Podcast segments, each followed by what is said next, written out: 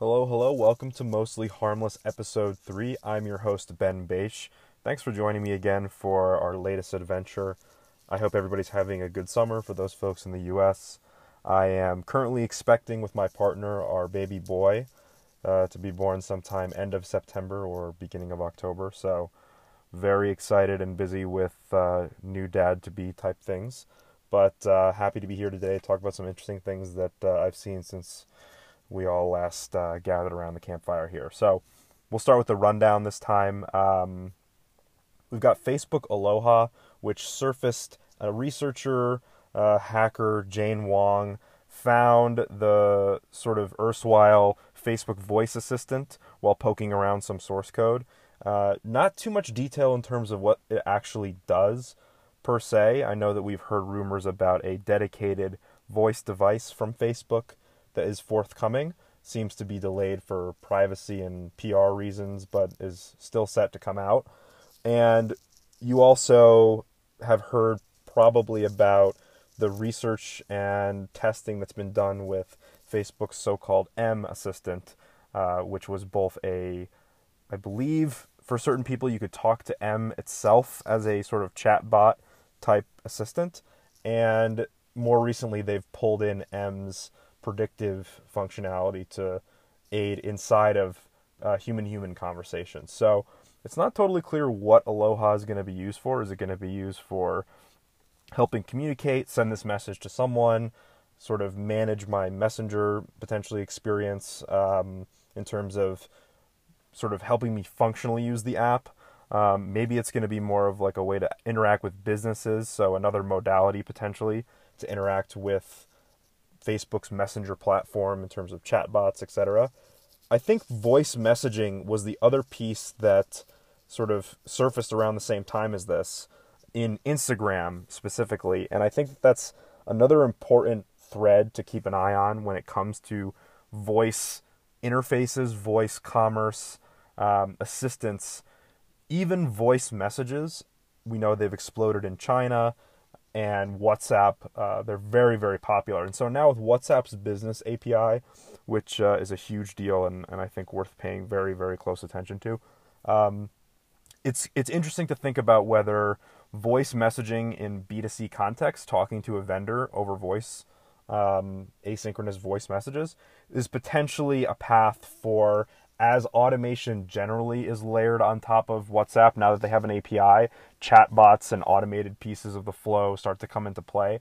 Whether voice sort of continues or the, the voice piece evolves as well in a similar direction. And so potentially Facebook actually is really well positioned in this B2C conversation sort of assistant router, um, kind of almost like a search engine it's a place that uh, I know that Google wants to be, and, and, and Amazon to some extent sort of is with Alexa already. Um, so it will be uh, a very big. I think that this Aloha, uh, depending on exactly what it does, I'm most interested in seeing it probably come to, to WhatsApp ultimately because the WhatsApp B2C story in terms of uh, its, ado- its actual adoption in its dominant markets uh, for things like customer service, or even uh, uh, here in South Africa, you can uh, you can now talk to your ABSA banker um, via via WhatsApp. I think it's it's it's going to be a very powerful place for these conversations that are already happening, millions and millions and millions of them. Um, with that, you know, messengers having a little bit more difficulty in the West getting adoption for for kind of everyday B2C use cases. Be interesting to see if uh, Aloha or some other version of this voice assistant from Facebook takes off in WhatsApp potentially, um, and and whether that is a sort of commerce aggregator or assistant uh, remains to be seen. So. Um, I, I am very skeptical of kind of the voice controlled social camera thing that Facebook is potentially trying to do with this this smart device um, for privacy reasons, but um, uh, we've definitely seen some early signs that that may work with the Echo Show. I just don't know if Facebook has user trust for, for a device like that. Um, next, we got the Samsung event. A few notable things here. Um, it's not the developers conference, which I didn't realize. Uh, I was waiting for Bixby 2.0 and uh, the exact specs and documentation of this this new platform, this new assistance platform. We didn't get that. We just kind of got it in the context of the Galaxy Home, which is a home device. I'm not really going to talk much about it because I don't even I don't really think that the home device speaker is the most important voice battleground. I think it's the smartphone. So I was much more interested in some of the demos they showed of Bixby 2 in the context of the the Galaxy Note. Um, I guess the Note 9 or whatever. Um, so a few things stuck out at me, which was like the multimodality of Bixby and uh, of your interaction with Bixby is one thing that they're probably uh, far ahead of any other sort of erstwhile or or or you know contender for that that digital assistant crown. Um, in the fact that you can use input with the camera, UI and rich buttons and information is displayed on screen as well. So blended sort of input and output, voice input plus the text log of everything that you've asked it, and text as an alternative input. Um, and so Bixby just seems to be much more embracing this multimodal future, which uh, in the in the uh, in the rapport um, we will be talking to uh, Michael Nakashimida, who is going to be talking to me a lot about multimodality in the context of transportation as a service, as opposed to conversational interfaces. But uh, it's an interesting parallel there. Um, so very interested to see when Bixby 2 actually drops this fall at Samsung Developer Conference, and we get a sense of really what's possible. And from the perspective of an app developer in particular, what what kind of hooks, what kind of access, and what kind of experiences are developers going to get uh, to be able to create with Bixby in a way that is more compelling than, let's say, building on Assistant uh, for their Android users. So I think I'm, what I'm looking out for, and what I haven't seen much of yet during this very brief demo from the from the phone side of things is what is the architecture in terms of third party developers? Um, what is going to be Samsung's strategy in terms of getting those developers to adopt it and build first class experiences for Bixby? Uh, and is there going to be some of this old Viv, the team uh, that was acquired by by Samsung to kind of augment their big Bixby experts, the original Siri people, uh, Dag Kittlaus? Um, are we going to see some of the stuff that they demoed when they were still Viv around dynamic program generation, where the sort of query is kind of resolved by your agent in, in real time and the program is, is sort of drawn from multiple service providers and functions? And there's a whole other conversation about technically how does something like this truly work when the applications you're letting developers create are themselves assistants and not just sort of little skills here and there or little shortcuts here and there. Um, so and the other kind of thing that that that stuck out at me there was was the fact that they announced their their Galaxy Watch running Tizen. I know Tizen has been a bit of a running joke. You know, will they, won't they, over the past few years. Um, it kind of goes in waves in terms of whether people are taking Tizen seriously. Is is Samsung really kind of eyeing the exit or kind of having a hedge in place in case the Android relationship with Google goes sour? But I do think that in the assistant driven world and, and given where where Google is going to need to go with its Pixel strategy, with differentiating via Assistant as opposed to, uh, you know, they had their botched exclusivity with Assistant on the Pixel. But I do actually think that that's that's Google's going to need to go into that differentiated. Um, they they they this is a whole other conversation, but they they may need to truly pivot from a from a, their search business model to something that in the sort of digital assistant world uh, is monetizing the user much more directly, whether that's hardware uh, transactions and shopping, although that's kind of hard to see with Amazon's foothold. So uh, Google has some interesting choices ahead of it in terms of that, and uh, I'll probably do another episode talking just about that. But when it comes to Samsung, I do think that this Android grand bargain, this sort of hot piece, if you will, uh, between all the different OEMs and app developers and and Google itself. Uh, I wonder if we are getting to a point where that's starting to break down, and uh, Samsung putting its future, the wearables from a hardware perspective, is a very future-looking piece of of these sort of tech conglomerates portfolios uh, and future businesses. They're running it on Tizen, and so I wonder if we see a sort of Tizen Bixby strategy from Samsung begin to emerge. I think they have a phone running Tizen coming out later this year.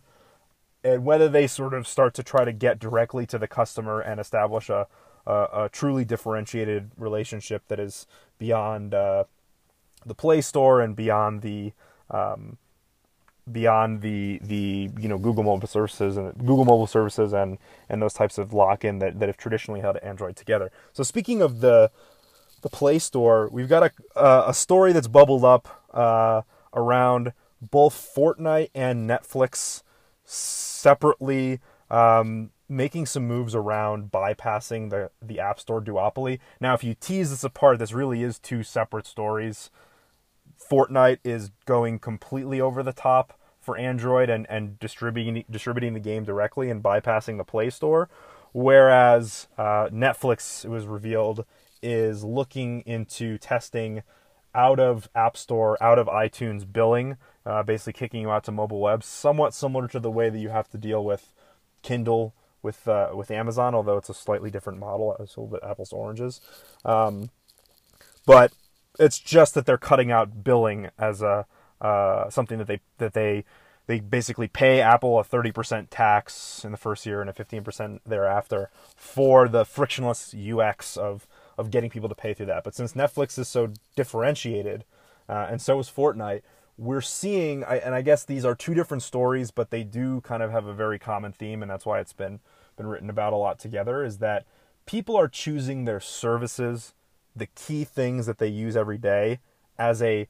very salient uh, basis of competition when it comes to dealing with smartphones and selecting smartphones. And so the fear has always been, particularly with, let's say, with Apple and China, that WeChat became so much more indispensable than iOS or the iPhone hardware itself that Apple was in danger of becoming dumb glass because WeChat basically works the same, looks the same on, on any device, and, and that's really the thing that matters and not the phone. That turns out to not have totally played out in China, uh, probably because the, the iPhone hardware premium and the the the it still commands a significant uh, advantage, and and so there's there's but but the fear is always there, the narrative is always there, and the question has always been: Are these gatekeepers with this very fat margin they're taking off the top uh, of developers and their ecosystems. Is that a sustainable model? Are people going to maybe will they switch because of an exclusive thing like uh, Samsung having Fortnite for like five seconds or whatever? Um, or people are, are they just more going to stop caring about their phone because everything is cross-platform now. They can kind of get what they want, and the most important services, like let's say Netflix and Fortnite, may just kind of go directly to me and find some way, even if it's a little bit more fr- friction right now, uh, like the Netflix solution.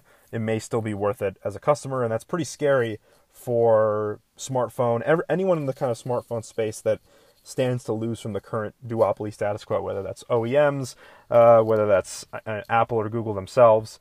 Um, so I'm not sure that it means the same thing between iOS and Android. I actually think Android's is more severe. This question of Fortnite literally being distributed outside the Play Store is a bit more of a breach in the wall than the sort of billing leak that we're talking about with Netflix. Uh, but I do think that they're both potential signs that we're reaching a certain part in the smartphone S curve, the smartphone app S curves, which are related but different, in that that is showing that things are changing, that, that, that the sort of conventional wisdom of Apple and Google both won the smartphone wars.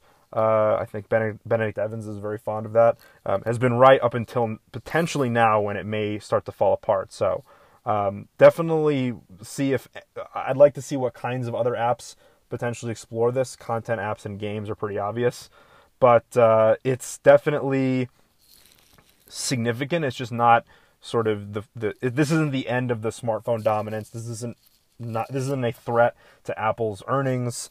Um, it's it's right now the exception rather than the rule, but definitely something to keep an eye on. Um, next up, we've got Snap and Amazon partnering for AR shopping. Um, this is really the extension and the and the fleshing out of the Snap platform story and the platform play. This time, we're zooming in on the camera sensor uh, and interpretation of the of the camera data itself. But uh, and this is Josh Constine reporting in in TechCrunch around this. Uh, I think it's they're calling it Project Eagle. Snapchat's basically building, and I'm quoting from Josh here, uh, building a visual product search feature codenamed Eagle that delivers users to Amazon's listings. Buried inside the code of Snapchat's Android app is an unreleased visual search feature where you press and hold to identify an object, song, barcode, and more.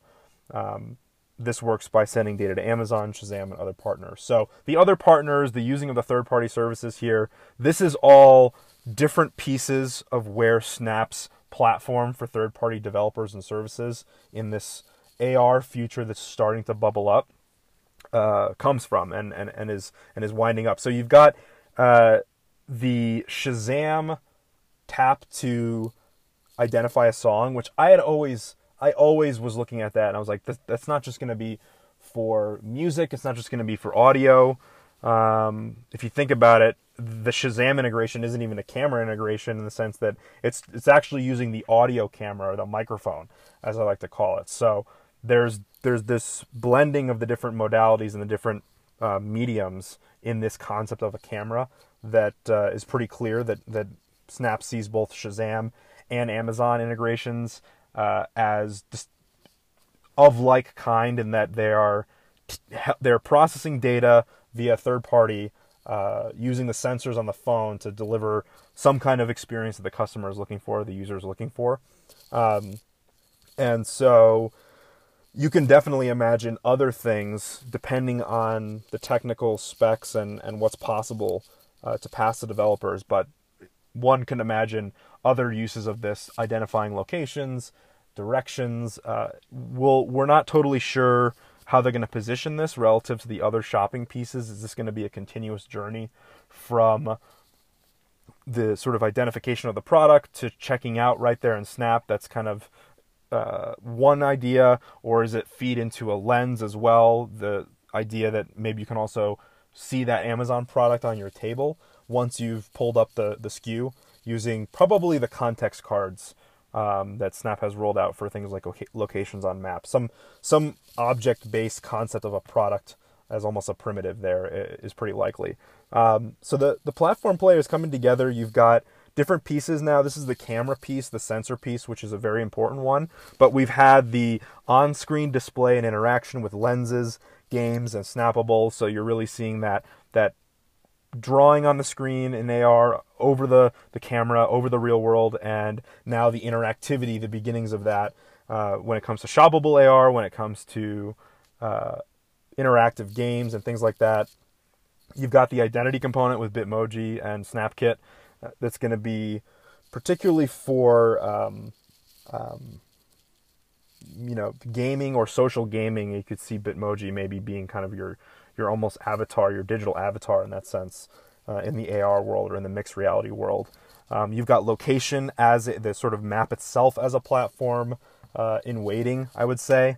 Um, geo filters were early pieces of, of kind of letting third parties layer on their own uh, instances or experiences onto the real world. I expect to see more around that when it comes to especially businesses and potentially Yelp type use cases when you're talking about how does Snap monetize this map in a way that's more clever than just kind of throwing ads onto it. Um, there's lots of different places that could go.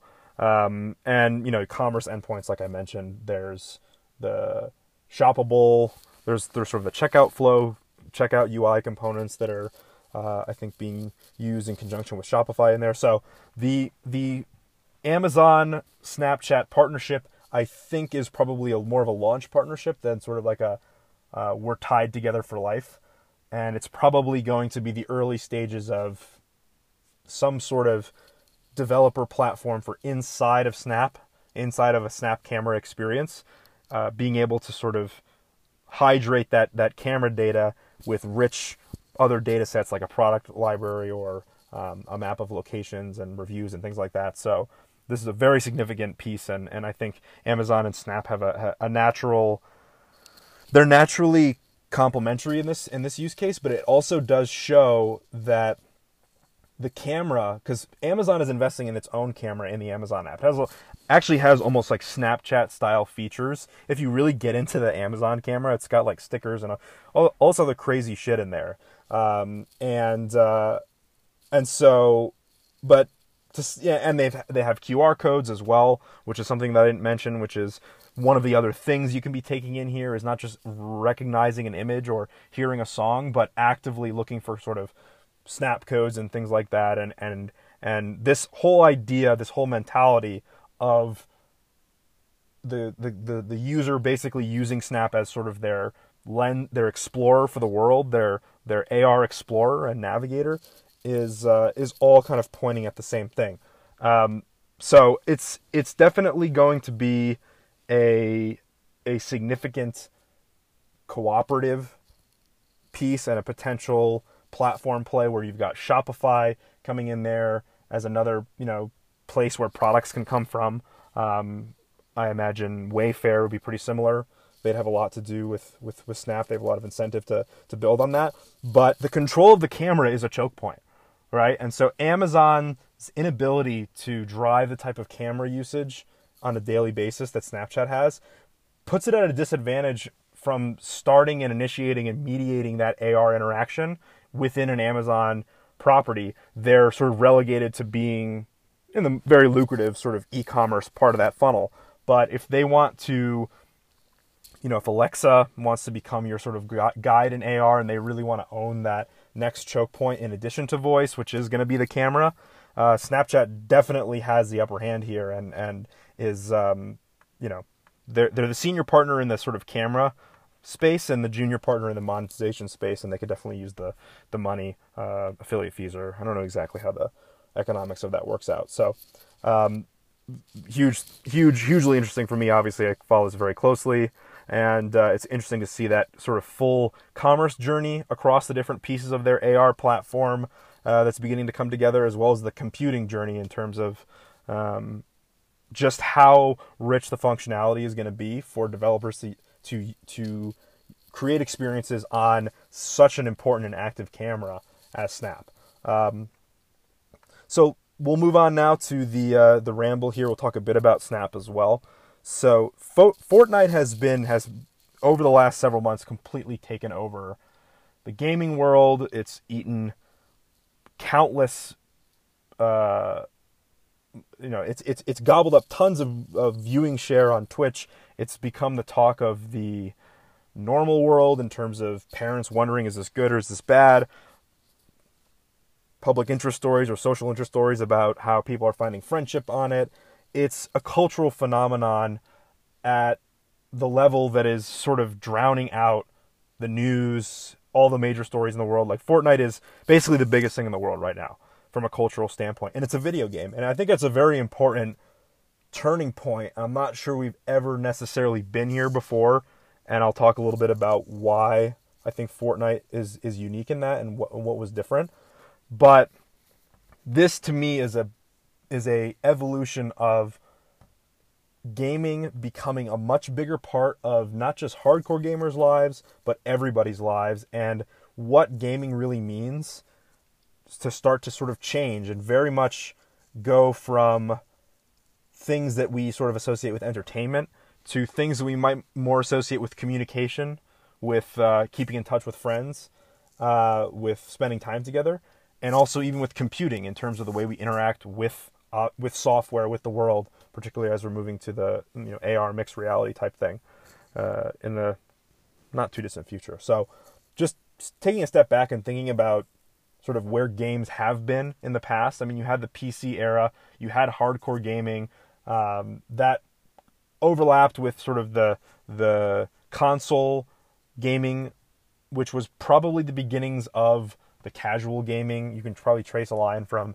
from some people buying Nintendo to, to Candy Crush, but there isn't there is a big overlap with hardcore in terms of consoles and PCs. They are typically hardcore gamers, with maybe the exception of, um, uh, or a lot of them are hardcore gamers, with maybe the exception of uh, Nintendo's strategy, which is much more mass market one.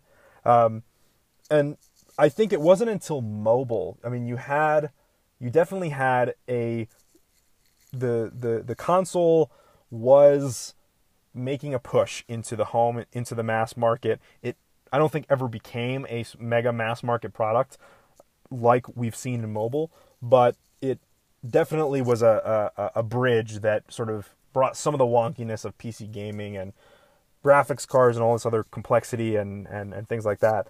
Um, but it wasn't really until mobile that I think that that really like normal regular everybody, people, you know, people who wouldn't you wouldn't expect to be playing video games, started playing games, and they were very simple. Candy Crush, the early iPhone games, are like being bored in line, entertaining myself for a few minutes at a time. It's always been, even from the beginning of the App Store, the different app stores, gaming has been the dominant sort of app type. I mean, it's almost like games and everything else, and that's even how Apple has has structured their app store uh, most recently. And so the the spectrum has potentially shifted significantly towards more people in the world playing video games in this mobile era in total, and even PC games and in esports having their sort of own growth curves alongside it, obviously becoming uh, a bona fide sport in and of itself. Um, they've also always been social. You've got Xbox Live, you've got Steam, Facebook had browser games. That was like a whole kind of very quick bubble. Um, you've in the mobile era, you've got Words with Friends and Draw Something and Quiz Up. Those things were really, really hot at the time. They captured everybody's imagination, especially a certain um, age and segment. Um, and uh, it was we're playing a video game, maybe a simple text-based one like a quiz, with friends on our phones, and that that has a lot to do and a lot of parallels with what was happening and it has been happening in social media and communications apps at the same time because games were becoming social but social was becoming gamified and maybe has always been gamified. Likes and retweets amassing followers. You even today with sort of like political twitter and and kind of mobs of of kind of folks going after people and arguments and things like that. You've got like almost like clans and missions and coordinated flame wars going on uh, that wouldn't seem that out of place in, in a World of Warcraft. And let's say Snapchat and their streaks, the ability to kind of keep your high score up of communicating with your friend every day, uh, or the funny lenses that Snapchat has. Um, you're you're somewhat playing a game by participating in social media with each other. It's game like, and and so as these two things that have been separate, social or communications and games, you can't help but think about how they have always been related and, and, and intertwined activities and how they really actually they're blending together now. Says a lot about games says a lot about social but says a lot about maybe what's going to be coming next from a computing standpoint. So i think that social and gaming they they both do some of the same core jobs escapism, entertainment, uh, spending time together, things like that. So the, the idea that Netflix competes with Fortnite for people's time and attention is an important one for, for Netflix and for Fortnite to keep in mind. The idea of time with media, it's zero sum. Uh, time spent somewhere is time not spent somewhere else. And and so you see the the the the the competition of sort of let's say using Facebook versus going on um, Fortnite with your friends, there's almost an overlap to some extent of why you're using both of those things, and the younger generation potentially is spending more time on this gaming piece and getting what they need, what they may have needed from the social standpoint from that gaming piece. They also play play off one another in the sense that you're kind of linking to one and interacting with one in the context of the other. So you may be watching a stream together on Twitch, or you may have Discord or voice chat while playing something like Fortnite. Uh, but the this sort of they keep kind of coming up together, and wherever there's one without the other, whether they're social without gaming or games without social social components, you kind of see the other start to pop up. So they're embedded in one another in the sense that you have friends graphs inside of games, and I actually argue that Fortnite, the people you're going to play Fortnite with every day, the high school kids playing Fortnite, the graph of people they play with Fortnite every day from their high school is probably similar to the graph of, of people that they're snapping every day on, on Snapchat. Um, I think they overlap a lot. Or you have the other reverse, which is games inside of social networks. So Facebook Instant Games has been around for a little bit. You've got Snappables from Snapchat. This is all about playing games together inside the conversation, giving you something to do, giving something almost an excuse to be communicating and to be together which is let's say let's forget about talking about the news. Let's do something together. Let's participate. Let's do something fun together, and this will be how we connect and communicate. Um, PC gaming is definitely very strong still. Uh, I w- I'm not trying to say that it's that it's. I mean, I even saw a chart that, that had its adoption way higher than I than I than I had realized relative to mobile in terms of gaming. But I think mobile gaming has helped gaming culture in general, and I think as we get to sort of why Fortnite is special, what is different about Fortnite, this cross-platform and cross-platform not just meaning across consoles and PC and different consoles, but with mobile and sort of that consumer form factor, starting with iPhone. Uh, that that has been transformative in terms of the whole cultural moment because I think maybe because you can take it with you as well as play it in the home, the barriers to entry, you can download. Everybody has the phone already, download it from the app store, uh, but the ability to, for everybody to play together and for that that all these different pieces of gaming to come together under one mega hit game uh, can't be really understated. It's also um, it's really hard to master. Like I'm terrible at Fortnite. I die very quickly usually, but it's not really rocket science to learn how to how to play it. So the it's not some complicated, you know, even mo- a MOBA or a, a, RPG where you have to invest all this time in learning rules and etc. It's just a shooter. You drop on the map, just go. Um, everybody has known since Halo basically how to play a game like this. Um, the the map is an interesting piece here as well because it gives a bit of a spatial canvas in the sense that the map never changes. Uh, it, there's variations on it, but it's the same place, which is something that um, maybe the battle royale genre had inherited from from MOBAs, from from games like Dota and League of Legends, where all the action was on top of the map, uh, that versus the the map itself and different levels, etc. So Fortnite's map is almost like a character in the game with you, and you saw like a I don't know, it was like a hamburger from the town. One of the towns in Fortnite like showed up in a desert, like a real life desert, and you've got sort of in-game events, and the map changes for those events, and things happen inside the map. Um, it it really makes the Fortnite map be a, even though it's a tiny little world, even though it's a it's only hundred people at a time, it makes you feel like you're going to Fortnite together. Um, you're going into Fortnite. It's a place that you go, and that place is it. It is as much a character as anything else in the game as you are or your, the other players are, and it is a. It's a a very interesting map that if you think about just sort of our relationship to maps, you have the real world, and our relationship to that is mediated by our mapping apps. Maybe now with Snapchat, you've got your Snap Map starting to become something that you you look at or play with in terms of the context of seeing where your friends are. But the Fortnite map is a map that you know people could dream of. Fortnite players can can dream and and they can see the Fortnite map. It's a thing that that is that exists, The spatial canvas for Fortnite to iterate on to can constantly make it exciting and relevant and tied into culture and tied into movie releases and tied into whatever it may need to be tied into.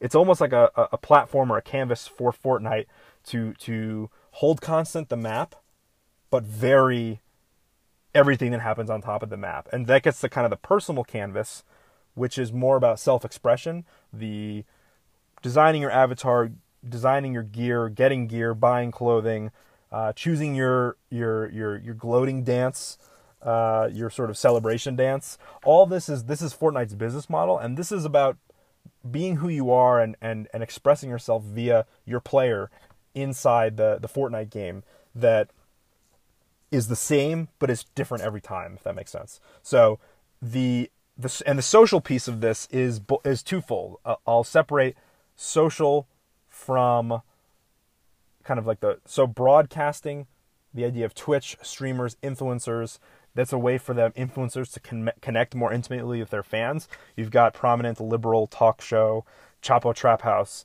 uh, Felix Biederman uh, has a Fortnite channel for them now, and this is this is one of the ways that some of their gaming fan crossovers will get to know them better, hang out with them more, spend time with them, and so the broadcast streamer phenomenon has been around since before uh, Fortnite, but has basically broken out of the gamer segment and you've got people do like Logan Paul doing Fortnite streaming. Like it's become a medium of self-expression and and and creating content and storytelling and spend and sort of wasting time in reality TV. Like it's become its own format for broadcast, for entertainment, for kind of social in the in the in the worldly sense of the word. And then you've got the communication side, which is Discord, which is playing together, which is friends sort of playing together every day after school and talking while they're playing and, and connecting. It's basically more of a a thing for us to look at, almost like a fire to sit around when you're camping, that we can use as the the context and the excuse to be together and to spend time together, and not need to come up with some witty conversation, not need to sort of have something serious to talk about, but we're just you know messing around, playing games. It's something that's it's the the especially young people who have they crave being together, they crave that social experience, and games are are for their for their close friends and, and maybe their online friends a very important piece of, of how they interact with people um, online. And so you've got Fortnite. I think has changed the game. It's the first. It's the first video game that I think has hit sort of Avengers level cultural cachet. I think we've had big hits in the past. Pokemon Go was a flash in the pan.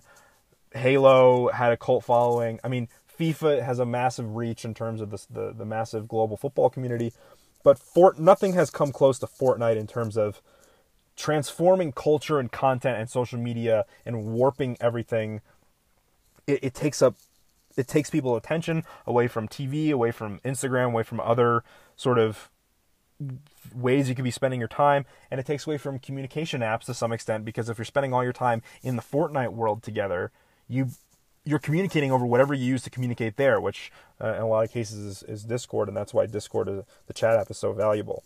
Um, but I think looking at Snap here for a moment as well, from a, a social tool, a communications tool, integrating gaming, becoming more game-like, they're already they've like I said they've already been gamified.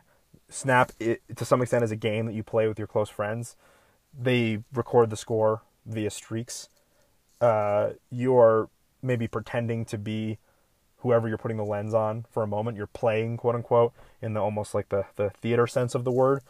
But it's becoming more explicit. It's becoming much more literal. You've got lenses becoming games with snappables, which uh, are these sort of. There's different interaction methods, but they're sort of games delivered as AR lenses, essentially. You've got rumors of a new gaming platform. It's not clear what exactly that means as distinct from Snappables. Does it mean that it's more of integrating Snap's communication tools inside of your game so you can play with your Snap friends? Or is it more of a, continued extension of lenses to be much more uh, robust and, and, and having sort of world Snappables where you're maybe playing Pokemon Go or some stripped down version of Pokemon Go or some kind of Harry Potter Marauders map or or something like that. So, um, and then as we start to see, I think today uh, there's talk about how Thrillist is launching a always on show on Discover. Um, that's not exactly a live stream or a live streaming channel inside Discover, but you do wonder if uh, maybe we'll be seeing some gaming channels start to pop up or things like that inside of Discover and and games becoming content for that entertainment side of Snapchat. Um, so what does this all mean? I mean, what does this mean for gaming going forward? What does this mean for social media going forward as gaming and social media are in, in this kind of almost mimetic dance together? Um, I mean, games are showing us the future of both communication, computing, entertainment. Everything is intertwined. And when we're starting to talk about AR, we're talking about the early stages today with the phone as the key piece. But as we move to glasses and as we move to um, the as we move to AR as the sort of totality of the computing surface, you're going to start to see games, I think, become what Roberto Verganti in his uh, design-driven innovation called a, there, it's going to go through a radical innovation of meaning of what it means to have a game. Because I think that while Fortnite, for example, is still a game, it is much more than that. Uh, it's a it's a third place. It's a it's a place for people to connect online together and to sort of be together when we're apart, which in a lot of ways is my argument for what what Snap is already and what what they need to continue to be as they as they themselves start to focus more and more on gaming. And so gaming is not just the pure intrinsic enjoyment of playing a game, mastering the game, playing even together. It is a much more complex and pervasive and encompassing concept that communication I mean, enter, let's start with entertainment. So entertainment it's eating TV for this younger generation. It's eating sports. Esports is filling stadiums from a content perspective of what people are watching online, what they're experiencing online in a passive way. Gaming is starting to eat a ton of that. Uh, YouTube started that. Now it's Twitch as well in terms of live um, and these personalities and these massive, massively famous streamers. Um, gaming is now an integral part of entertainment in terms of the hours we spend literally gaming, as a especially this younger generation and consuming gaming related content. It's starting to become a a sizable piece of of of this entertainment bucket in terms of what we do in our spare time. Communication will be playing the games together more and more. The lines will probably keep blurring. Is how we communicate about what we're doing together, or is what we're doing together mediated and, and is it dependent on how we're communicating? Which is is Snapchat going to become more game, more of an encompassing gaming platform or place for you to play games, or is Fortnite going to have more and more of your time spent in Fortnite and its sort of associated social functionalities or features?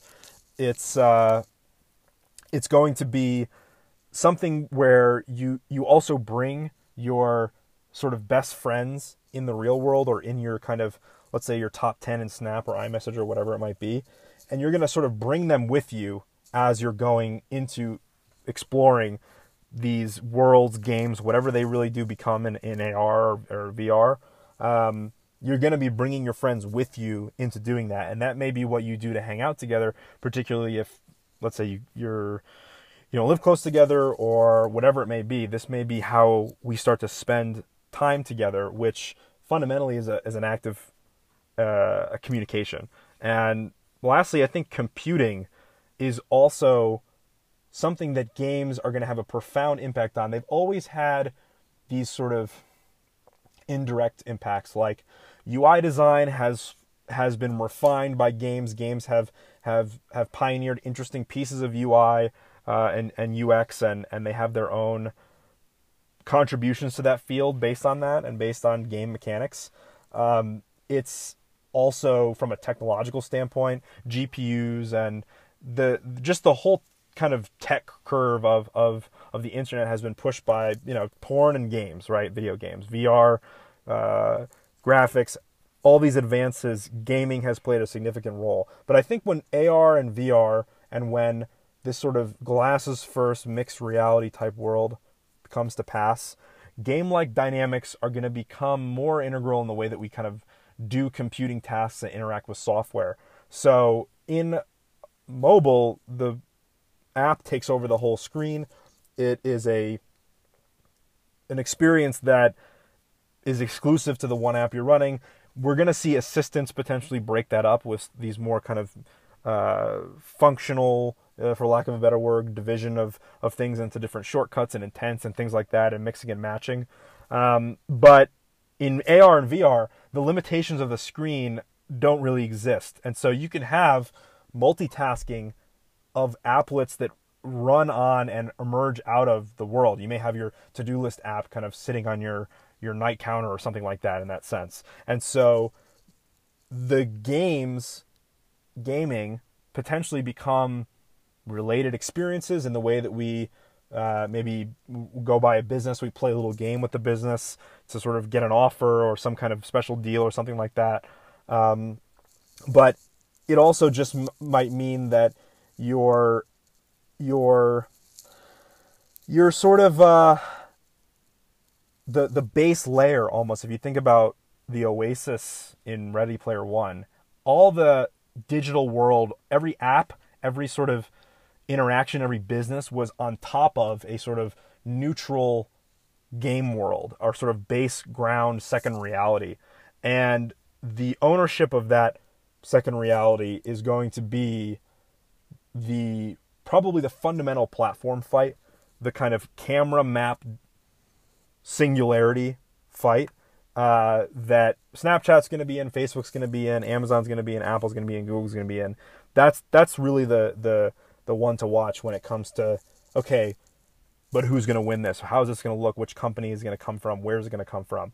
Um, and so I think that the, the sort of total addressable market of gaming across the PC era, the mobile era, and the AR era, it sort of gets closer and closer to everybody. It starts with this kind of hot core of of of hardcore gamers, and it, and we're starting to see the the kind of expanded uh, universe of gaming and what gaming means and who games and when you game and what gaming's impact on the culture is going to be, such that I think in the mixed reality world, the idea of gaming may start to fade away as useful concept as so much of what we do together uh, or even alone in our day-to-day lives is is game-like or intermediated by games or is involved in games is gamified it seems to me that as we go further and further into that mixed reality world uh, the bigger and bigger deal uh, gaming becomes, and, and that's why I think uh, Snapchat in particular needs to continue to focus on that.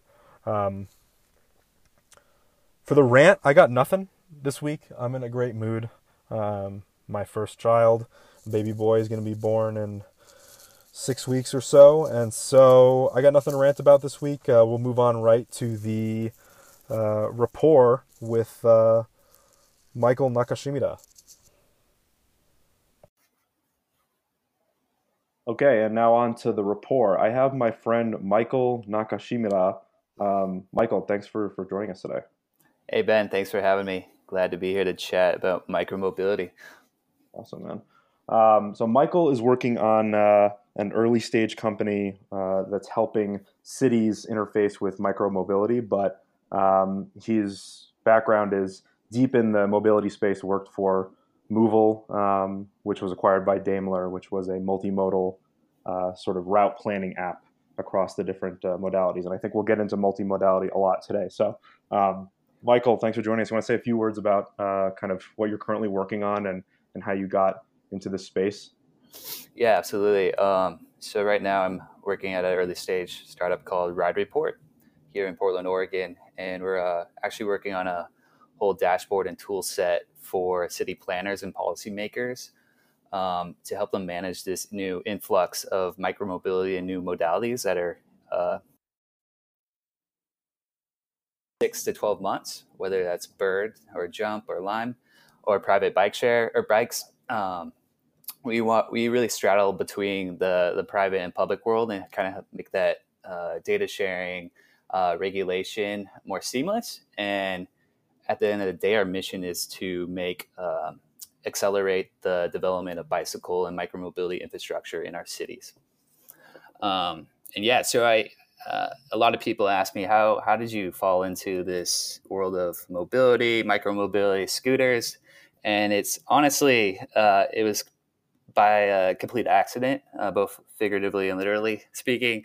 Um, the first accident was I actually got into a pretty bad car wreck uh, where I was sandwiched between two cars and my uh, Subaru was completely destroyed.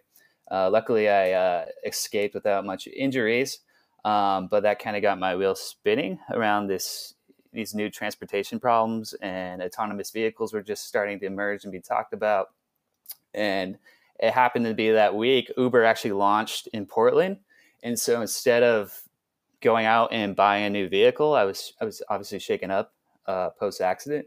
I decided to forego purchasing a vehicle and just start taking Uber and public transit around places. And so that really opened up my eyes to uh, this whole world of multimodality, um, you know, intermodal routing between different modes, whether it's bike to bus to um, Uber and Lyft. Um, and then again, the second accident was that uh, the company I was working at uh, was a startup building developer tools, databases as a service. Uh, we got acquired by a company in Seattle, and at the time, uh, same time frame, I, I couldn't move uh, to Seattle because of some health issues, uh, and so I went on to the local startup forum, trying to find something I would be interested in, um, and I found this little payment company, mobile payment company in Portland, working with public transit agencies. And that that that startup was called Globe Sherpa, and I worked with a variety of different municipalities uh, and public transit agencies across the U.S. Uh, doing mobile ticketing, smart card management, payments for uh, uh the transit systems. Um, and so I, uh, you know, I wanted to do something impactful. I was really interested in transportation, um, and so I joined this startup. Um, and a few months later, we actually were bought, as as you said earlier, we were bought, acquired by uh, Daimler Mobility Services, um, and with this vision of building a multimodal product where you can get around cities uh, seamlessly with one account, one payment system, uh, uh using the different modalities the city has to offer. Um, and so I worked there for the last three years, and that's really immersed me uh, into this whole new world of mobility, uh, autonomous vehicles, and now uh, where I'm at with micromobility, which is it's funny because you know most people have been talking about autonomy for the last three, four, five years, whether that's startups, VCs, uh, car suppliers, OEMs, everyone's talking about how the world's shifting to autonomy. Um, and at the same time, I started questioning that, right? Uh, because, you know, when the incumbents and new entrants and tech companies are all talking about the same thing, I, I just, I didn't find that to be disruptive. I didn't think anything, you know, it, it wasn't bringing about meaningful change in a fa- uh, quick enough time frame in the world of transportation. And so that's how I got into uh, this whole world of micromobility, and it, most people might know that as scooters and e-bikes, but uh, we'll, we'll, talk later more about what what that term means. Um, but yeah, that's how. Uh, anyway, long story. Uh, it's how I got into mobility and why I, uh, you know, I dream about this. I'm passionate about it. I think about it all the time, and and how it affects our society, how it affects cities, municipalities, land use policy uh, the technology sector. And so um, I'm glad to be here today and chat with Ben about well, about mobility today and where I where I see this going in the future. So what's so what's it been like? We've scooters have become kind of like they've gone through. I feel like the smallest hype cycle of all time in terms of like the darling to hated and kind of blasé about it and, and making jokes and memes and kind of like literally like a three week time span, but it's sort of captured a lot of the conversation. I know, you know, the funding rounds and the kind of valuations and all mm-hmm. the kind of, you know, har, har, the, the harbingers of the sort of tech hype cycle have kind of gone, come, come and gone to some extent, even though yeah. I think it's really top of mind for, you know, most of the big VCs. So, I mean, what's it like seeing something, especially micromobility? I remember like Horace um, Asymco talking about this uh, a couple years ago, and I it sort of went in one ear and out the other. And, it, and I think for for me and for a lot of other people, it only really clicked earlier this year. Why do you think that is, and what kind of what was it like for it to yeah. sort of get center stage? Yeah, yeah. Um, I alluded to it earlier, but uh, you know, so much of the narrative in in the tech and transportation automaker space has been around uh, this acronym CASE or ACEs. So autonomy, um, electrification, connected services, um, and sharing. Um, and so you've seen billions and billions of dollars being invested into autonomous driving vehicles, whether at Waymo or Argo or uh, Drive.ai, and obviously all the OEMs investing in their own AV technology stack. And uh, as you know, uh, that's that's been the media narrative in transportation, and most people are like, "Oh yeah, everything will just be self driving uh, in the last, you know, in the next ten years or whatever." Um, and and lo and behold, the you know, uh, there's a lot of issues with that. Uh, autonomy can't solve all use cases, and I think we kind of hit that trough of disillusionment right now in the S curve of autonomy, where you know, uh, not everywhere is like the suburbs of Phoenix, where Waymo can run a service.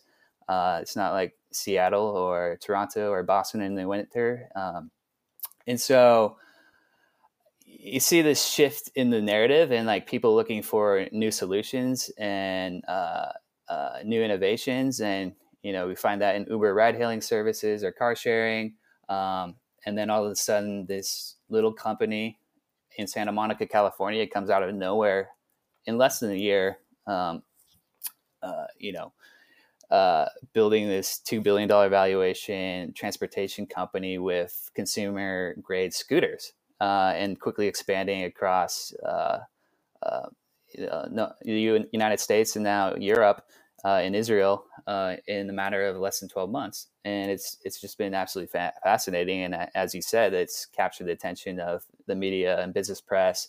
Um, and you know, it's usually perceived in the negative light. Uh, and I think a lot of that has to do with the fact that it's something new. Yeah, why is that? I'm just I'm wondering why it's. I mean, there's been a pretty visceral mm-hmm. kind of reaction and mocking from different quarters. Like, what do you think the nerve that this thing struck? It's frivolity, like the scooter is a yeah. silly seeming thing just yeah. on its face, basically. Is that it? Yeah, yeah. Uh, I think you know, especially here in North America.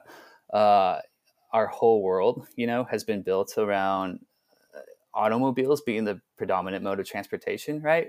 And it's been this, you know, the automobile has been the single object of conveyance where you use it for any type, trip type, whether it's taking your kids to soccer practice or going a half a mile to the grocery store. Um, and then when someone shows up one day with this kind of like foreign looking toy object, uh, and, and, they start littering around town in parking spaces and sidewalks, uh, you know people mock it and, and, laugh at it because you know the their whole worldview is kind of uh, is is is uh, is challenged in that moment, right? Um, and so I, I, think a lot of people don't understand that you know the the car is slowly becoming unbundled into different um, different modalities for the different jobs to be done. Uh, and scooters are starting to pick off. Like we're really in the early days of this, but scooters are starting to pick off like uh, you know trips in the zero zero to zero three mile range where you need to get yourself to a meeting or to lunch and, eh, or a bar um, and it's the best way to do that in an urban environment and context so i think uh, you, you know it's it's interesting because most people grew up with the car and the automobile and that's all they know and so you, you, wake up one day and there's something new, and people uh, instantly challenge that and question it. Um, and especially like you know, in parallel or, uh, or comparison to Uber, Uber is not really that much different because it's literally just taking cars people own and operate, and you know, adding a routing mechanism and application on top of it. Where and so Uber Uber is more comfortable and conformable to the existing environment as opposed to scooters. It it kind of demands uh, a space and, and, and people to uh, adapt to them in, in their urban context. So, hmm. um, and I mean, do you what do you think about in terms of scooter versus bikes? Because I, I, mean, I yeah. think what came first, I started paying attention to this more closely when the bikes and then the scooters. I felt like they were a fast follow. Like what what happened yeah. and and what and what's the difference in terms of you you said the phrase jobs to be done what are the what's the difference in terms of the jobs that we hire yeah. bikes versus scooters and then maybe even versus uh, cars and and public transit etc yeah yeah it's a great question um, as you said it's rapidly evolving um, and i'm still trying to formulate my my my thought process around this um, because honestly the scooter thing caught me off guard as well uh, i like you said i was researching uh, bike share, dockless bike share in China, um, and then e-bikes, uh, the e-bike supply chain in Europe and Asia. Uh, and all of a sudden, uh, last September, someone told me to download the Bird app, um, and I downloaded it. You know, I couldn't use it obviously because uh, it was only live in Santa Monica. Uh, and, it, and I saw some photos of scooters sitting around, and I thought, oh, that's kind of silly. why would anyone use that? um, you know and, yeah exactly uh, and and uh, it wasn't until december when i was actually down in la uh, i happened to be in santa monica and i saw the scooter for the first time and just walking around i saw it was it was kind of mind-blowing to be honest like the diversity of users and the adoption of these scooters around santa monica um, uh, whether it was uh, you know a six year old man or a 18 year old teenager um, using these scooters as you know a form of utility to uh, move around the city of Santa Monica, and you know, it was kind of it was kind of funny because LA, being one of the most image conscious places in the world, uh, we're kind of you know it was rapidly adopting these kind of goofy looking scooter form factor.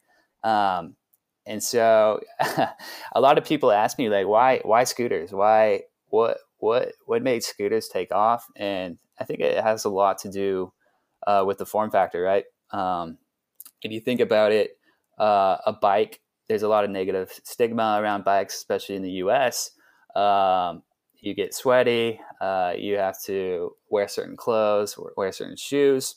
But with a scooter you could be in high heels and a dress and you can hop on and go for a mile a mile and a half and have you know no problem.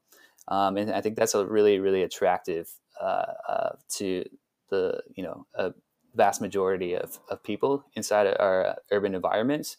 And you know we're really seeing that as adoption has taken off in uh, west la san francisco san, san diego and now uh, uh, places like where i live in portland um, the scooter is just it's just become this form factor that is attractive to the vast majority of people, um, and that's what I find really interesting about it, um, and how it will evolve. And, and, do you think people are gonna? Do you think people are gonna? Uh,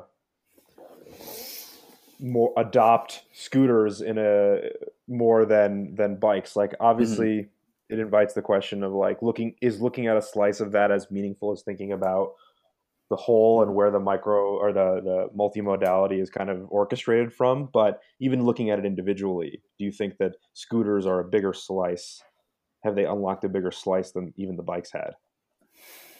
I yeah it's your first question. Yeah i think they have. Uh they i i, I the way I'm thinking about scooters right now is that they're kind of this gateway drug to micromobility in general uh, and multimodality more broadly. Um, where you know, if, if, a pedal bike was sitting on the street, you know, most people, you know, would just uh, move past it, right? When the scooter is sitting there, it's kind of foreign object. It's funny looking, but it looks fun, right? And and yeah, right, right. It, yeah, and and I've seen this in, in like Santa Monica and, uh, and, and in Portland, and over the last few weeks, people will go up to the scooter, they'll like pick it up, they'll check it out, and then they'll pull out their phone. Uh, again, these are kind of like billboards on the sidewalk for uh, these mobile applications on the App Store. Um, people download it, and you know they're introduced to this whole world of digital transportation, and uh, uh and like uh, Bird is generating vast amounts of users at, at an unprecedented rate, um, and I think just that you know because it looks like a toy, it's so attractive to so many people. Uh, but that's where you know disruption comes in, and, and it, it, starts to rapidly evolve uh, into something more and into a utility that people can use and depend on for high frequent use cases on a daily basis, right? So, who does it disrupt? You use the word disruption, like from the from the like strict sense of the word, like who, what's underserved, what's overserved, you know? How, yeah, how, who's getting disrupted? Yeah, absolutely. Uh, so uh, I think we talk about this on Twitter uh, quite a bit, but uh, I think there's two camps right now. Uh, I think we should define the incumbents, right? Uh, and a lot of people will say Uber and Lyft. They're they're the incumbents here, right? they built these ride-hailing um, empires.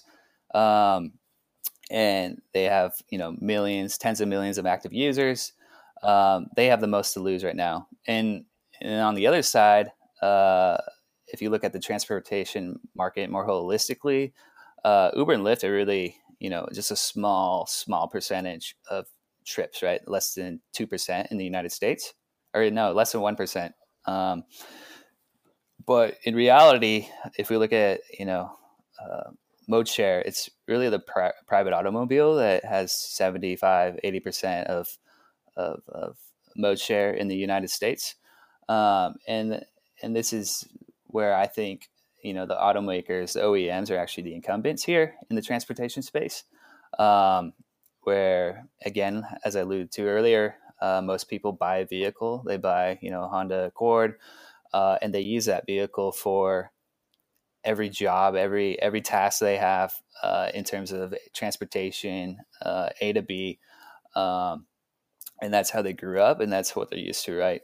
Um, and I think uh, you know the automakers and OEMs, uh, you know, uh, have been over serving the vast majority of people for the last you know a few decades, right? Cars obviously have been getting heavier, bigger, uh, faster, uh, yet average speed travel time uh, in cities has been decreasing. Um, and so you really have these uh, overspec built consumer vehicles with 15 cup holders and Wi-Fi inside and all these different features. Uh, you know, I, I, really think is in an over-serving manner. Uh, um, automakers have most to lose right now uh, because they they're going after high margin products, SUVs, trucks, things like that. Um, and you see examples of that, like Ford dropping their sedan line in in, in favor of you know F one fifties, which are a higher margin product, right? Um, and so, I, in my perspective, uh, just I, I, really think the incumbents here are the automakers and OEMs. Um, they built all their processes around vehicle manufacturing at, at scale and at volume. Um, and they they need to sell more vehicles at the end of the day. And then the scooter comes in and says, "Hey, we can pick off you know underserved or overserved people who don't need a F one fifty or a, you know Toyota Camry or what whatnot uh, to go two miles, and uh, people can start hiring a scooter to you know replace those trips." Um, and that's where I, I, that's where I think things get really interesting, right? Um, is these scooters are rapidly uh, being adopted in our cities, generating millions of new account creations and uh, starting to pick off these trips. But they're also creating new trips, right? Uh, they're enabling people to take uh, uh, new trips they wouldn't have taken without the scooter, uh, and that's that's what I find really interesting about any new disruptive technology. It actually enables new use cases that weren't thought of previously. Uh, and similar to like when the automobile uh, rolled out in our cities in the early 1900s, it enabled people to take new kinds of trips, and that's you know why we have suburbs today, or exurbs, or the interstate system, because it really uh, enabled humans to move further, faster, farther. Uh, uh, in a way that has never happened in human history. And I, and I think we're starting to see that right now with these scooter sharing services uh, as they start to roll out in cities. Yeah, to some extent, they're kind of maybe they're comp- the interesting stuff is when they're competing against non-consumption or yes, they're competing against not doing something, and then what is the result of you know doing that? I mean, I'm just thinking about somewhere like Manhattan, which is so close together, relatively speaking, and dense, and yet it's. I, w- I was there uh, a few months back for the first time in a while. I was like, wow, I forgot how enormous the city is. So from like a human scale, it's it's enormous, but the the congestion mm-hmm. and the gridlock and just like the idiocy, if you think about kind of the, car, the grid of cars in relation to something like everybody being on things like scooters and bikes and small small vehicles, personal vehicles. Yeah. Um, yeah, exactly. Do you think? Do you? Speaking of that, what do you think? Um, what do you think is these things are going to evolve into? Like, I think that there's a pretty obvious, like, space for for scooters to run in terms of their current iteration and and where they're currently at. Um, but and and and it's very interesting and has has a lot of consequences. But in terms of mm-hmm. what this means going forward, particularly in the sort of autonomous vehicle uh, future, like where does this fit in, and what does the scooter become? Does it sort of evolve into a kind of more enclosed, kind of different type of of mm-hmm. personal autonomous vehicle that can kind of, you know, what does it what does it become? Yeah, absolutely. Um, you know, I, a lot of people look at it and think scooter, right? And I, I, caution people not to just think of these as just scooters, right? Uh, because if we like look at the history and we look at the supply chain and vendors, they're all you know the the enabling technology here was really uh, lithium ion, high capacity lithium ion battery packs. Um, and, and, that's super interesting because that paired with uh, the supply chain in China with e-bike components, scooter components, uh, it it opens up these new processes and manufacturing capabilities uh, to start, you know, rapidly building, iterating upon the scooter. Um, and we're already seeing that right now. In you know, Bird Bird's been out less again less than twelve months, and they've already have had three or four different models they're testing. Um, and the funny part is that you know they bought off the shelf scooters from Segway Ninebot uh, to begin with. These are just consumer facing scooters that happen to be you know fit into the the sharing model, and uh, right now we're seeing the repercussions of that. They're not obviously made to be used you know seven, eight, nine times a day um, over a, a, six to twelve month lifespan. Um, and so you're seeing Bird and Lime and other vendors out there actually investing millions of dollars into building out their own engineering, vehicle design uh, uh, um, uh, programs. Yeah, yeah, and you know that's and we haven't even seen what it, what you know what's coming out of that yet. It, and and that's where I think things get really really fascinating. Um, because right because they're getting actually, experience with a with a complex exactly. supply chain but using commodity components and exactly. that that combination of things if you let that kind of marinate long enough could you know go up market and exactly. up in complexity and size and eventually you know grow into something some weird alien looking device i'm, I'm still it's, i'm almost imagining kind of like a one of those kids cars but for for grown-ups in a way yeah, like yeah. like that type of thing like um which and and I mean, do you actually, as a crazy thought in terms of the the the if we're talking about the far future, like these flying experiments in terms of in terms of the uh, flying different flying car, you know, so supposed flying car projects, and even just sort of drones just getting bigger, which yeah. is you know just uh, again this is similar in a similar vein because it's a supply chain uh, kind of I don't know positive externality or whatever you want to call it. Um, does that mm-hmm. do you think about the air when you think about a modality?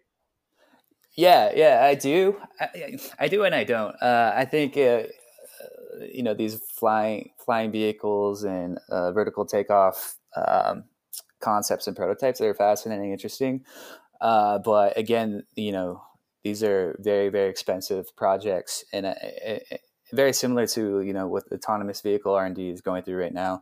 Uh, I think they'll hit a trough in the next few years as well. Whether it's that's the Uber air taxi experiments and projects going on, uh, but I, I, do think they'll have a place in, in long long term, um, especially with connecting uh, exurb suburbs together. Um, but again, I, I, think what's most interesting is what's going to happen on the ground because you know that's not sexy, right? It's, that's not you know, it's not a cool narrative. Like, oh, a bike you know the bike's going to evolve into something meaningful that can take on a ton of different jobs to be done mm-hmm. right um, and it's just right. you know it, it, doesn't have that marketing appeal that you see with autonomy and flying vehicles uh, right, right.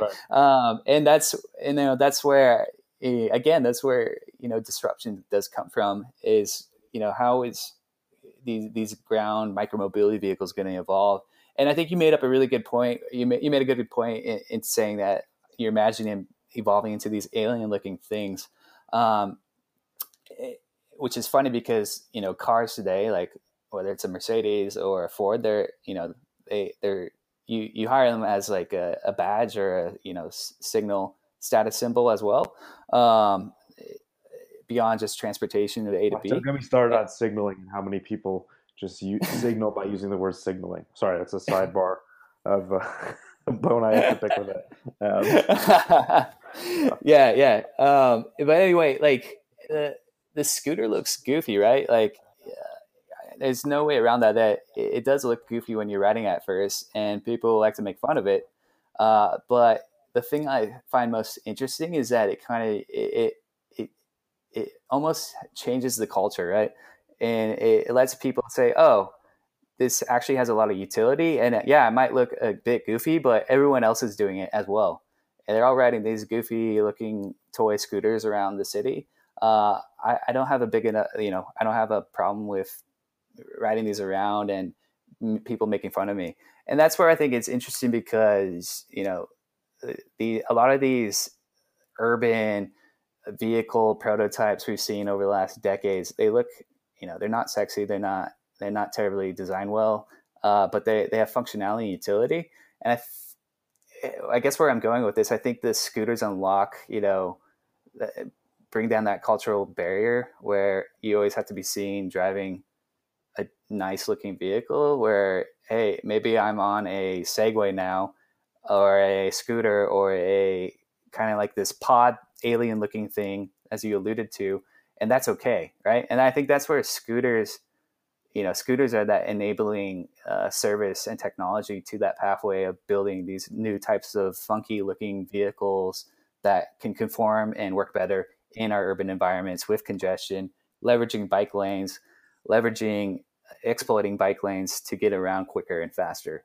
Um, and so that's you know that's one aspect I really find fascinating about scooters is that again it's people are riding these things in a place like LA or San Diego or DC where you know black BMWs and Mercedes Benz are the are the norm and everyone right. has one or a lot of people have one and right. now they're they're taking these scooters around.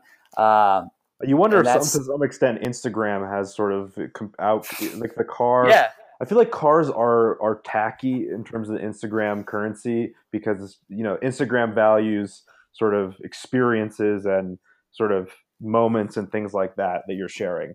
And so that's been the I was because I'm thinking where does that all go? Because like people aren't going to stop signaling. So what's the yeah. the outlet? I guess it's social media or something like that. Yeah, yeah. You were seeing that already with Bird. You know, building a social media presence and right. people yeah, you know, I don't post a photo in the back of my Uber, right? Uh, right. But I will, I will post a photo of me taking a bird to, you know, some restaurant, and that's you know where this, and that's a whole nother topic. This conversion of commerce, retail, and transportation I see coming as well. Uh, but yeah, it's uh, the scooter form factor is gonna it's enabling new technology and supply chain, but also uh, changing behaviors and norms at the same time. So if the if the future, if the AV and flying vehicle future is far enough away, that kind of begs the question as to who is who is best positioned to win in kind of the you know short to medium term, and does that position them well for that that long term future? Yeah, uh, it's a fascinating question. Um, you know, they, uh, Horace Dediu, uh, he actually proposes this concept of the micromobility switch. I don't know if you're familiar with that.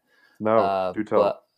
Yeah, he uh, essentially uh, when disruption happens in disruption theory, there's a this switch where we go from wired communication to wireless communication. Um, and his thesis or idea is that uh, people in cities, urban environments will go from being driven around via Uber, taxis, uh, bus, public transit to driving themselves. And people in the exurbs in the country, uh, towns, will actually go from driving themselves to uh, being driven around, if that makes sense. So there's a switch where autonomy, the early autonomy can cover the early use cases of you know in the suburb or in the exurbs in city in town country towns uh, where it's easier there's less people uh, it's it, it's easy to go to market with with autonomous vehicle service um, but in cities where it's more challenging there's more edge cases with lots of pedestrians and people and huh. things happening is where uh, you know uh, instead of us being driven around in ubers and Lyfts we'll actually you know switch into driving ourselves in these dense urban environments. And that, that's, you know, I, I, tend to agree with Horace thinking around that. Um, and I think yeah. the, you know, Uber and Lyft are actually, obviously they're thinking about that as well in, in the last six months. Uh, Uber acquired Jump, the e-bike, dockless e-bike share company for 200 million and Motiv or Lyft acquired a bike share company by the name of Motivate that, uh, you know, operates some big big systems eh, like New York system, DC, San Francisco, Portland, um, and mm-hmm. so these ride hailing firms are already seeing that, and I, I, I imagine they're seeing it in their data with trips under three miles, um, and they're trying to stay on top of that. And I think, you know, the Ubers, Lyfts, Didi's of the world are are probably the best position in the short to medium term time frame, as as you suggested. Um, but you know, things get interesting when Bird and Lime are you know they're growing at unprecedented rates. They they're not paying anything. They're paying no marketing dollars um, um, to acquire new customers, um, and that I think you know I think that that's a little it causes it's a cause of concern for some of these companies um, like Lyft and Uber, but they're already reacting to it. Um, but you know, who I view as the real incumbents, the automakers, are are kind of sitting back and watching right now at this point because uh, they're you know they've been investing billions, millions of dollars into autonomy. Um, wow. And other kind of mobility services like you know free floating car share or uh, uh, like taxi hailing and things like that. Um, and so I can't predict the future, but uh, I, I, I'm definitely a little bit concerned with, uh, you know, the uh, OEM's response and if they're going to respond or if they're going to wait, um, because, mo- you know, most most automakers, I would say, would think of the e-bike or the e-scooter as an accessory to the automobile, right? Uh, because the point of integration is around your personal automobile. The e-bike is kind of just this periphery, uh, peripheral accessory to your vehicle. Um, what Bird and Lime and Skip and all these other companies are like, no, the the scooter is actually its own service, and we're building our processes and our key capabilities all around people using the scooter uh, to get around, and that's that's that's going to be really fascinating to watch, especially over the next 12, 24 months. Yeah, I mean, it, it would be something if uh, if the big the big incumbents whiffed on it because they they they they fell for the head fake of of AVs as maybe not mm-hmm. ultimately mm-hmm. doomed to fail, but maybe on a longer time scale than uh, is maybe warranted their their current investment, or at least that investment has opportunity costs in focusing on things exactly. that look like one, which is obviously uh, one of them. Um, you, you, mentioned data. What is the what's your view on kind of data? I mean, in order to have, we didn't talk about kind of one of the m- most important modalities, uh, which is public transit and kind of the municipality more generally. Like, what is the the data picture look like in our current implementations that we're seeing? And yeah where does that need to go for it to kind of serve all the different stakeholders? Yeah, absolutely. Um, uh, you know, it's uh, let's break this down. So on the private side, you obviously have these companies, whether it's a car maker or a ride-hailing firm or uh, one of these micromobility companies such as Bird or Lyft. Um, they, when they think about data, uh, obviously they're generating tons of data, um, and it's funny because Waymo or or Uber, they probably know more about a city than a city knows about themselves with the amount of data they're generating and collecting. Uh, and similar story with like Waze and Google Maps. Uh, but they, you know, they have the precedent or the, where they need to protect their their competitive data. They don't, you know, Uber and Lyft have been fighting cities for the last five years uh, with data sharing uh, because they don't want to give up trip data to the city because at that point, Lyft and Uber can see each other's data. Um, and there's a lot right. of competitive concerns, uh, especially with ride hailing firms when they're spending so much cash on acquiring new drivers, they're acquiring riders. Uh, you know, you just don't want to give that up, right?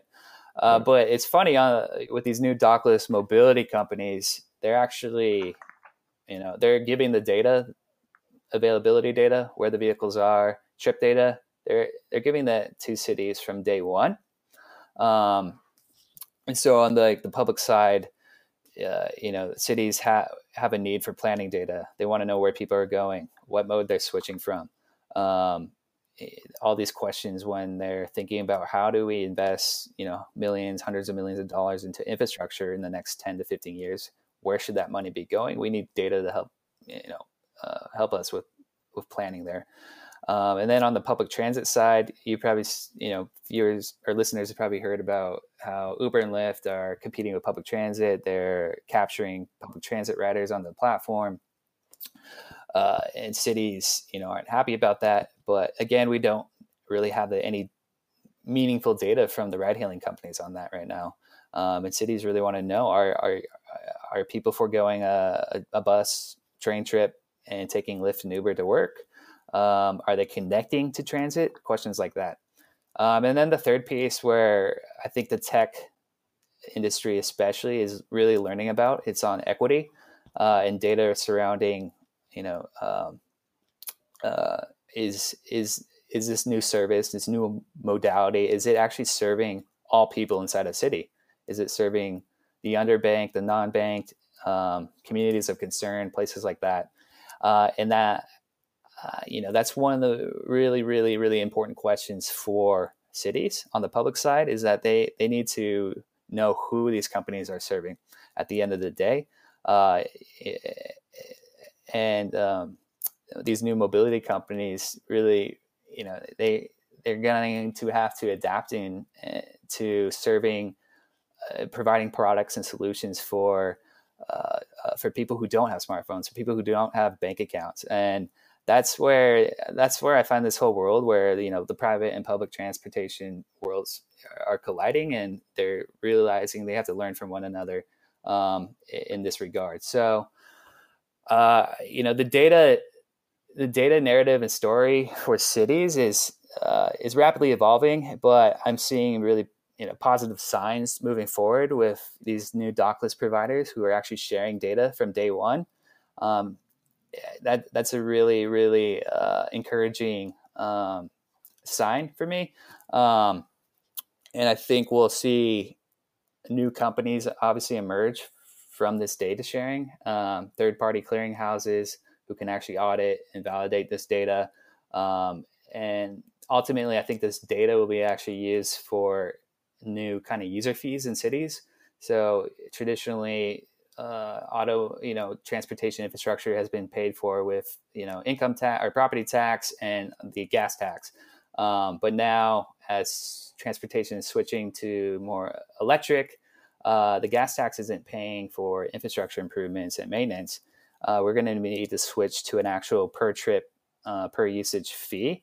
Um, and we're already seeing signs of that in, inside of our cities, whether at airports, you pay extra $3 for a fee, or a scooter trip here in Portland, the city charges 25 cents per trip. Um, and so it's this whole fascinating conversation around data sharing, but also how that, you know, the implications there for around taxing and um, generating new revenue sources for cities to actually build out the infrastructure needed for these new modalities. What do you think the the vision for how this could be very beneficial for sort of quote unquote the public good? Because I think, um, particularly from kind of the left, you, I've been hearing a lot of criticism and ridicule about scooters as sort of kind of late capitalism solution to crumbling public infrastructure as the latest and greatest piece of that. Like, why? What do you think that folks who kind of are a bit cynical about about we're already cynical about Uber and Lyft, are cynical about these scooters, and how does this how does this benefit the public good uh, if this kind of goes well and things are are properly mediated between the public yeah. and private sector?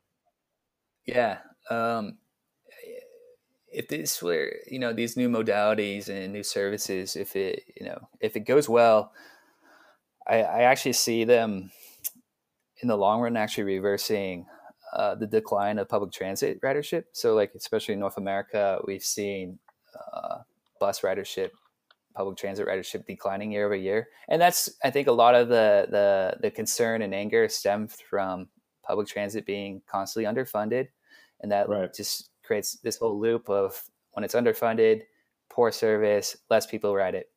Um, totally.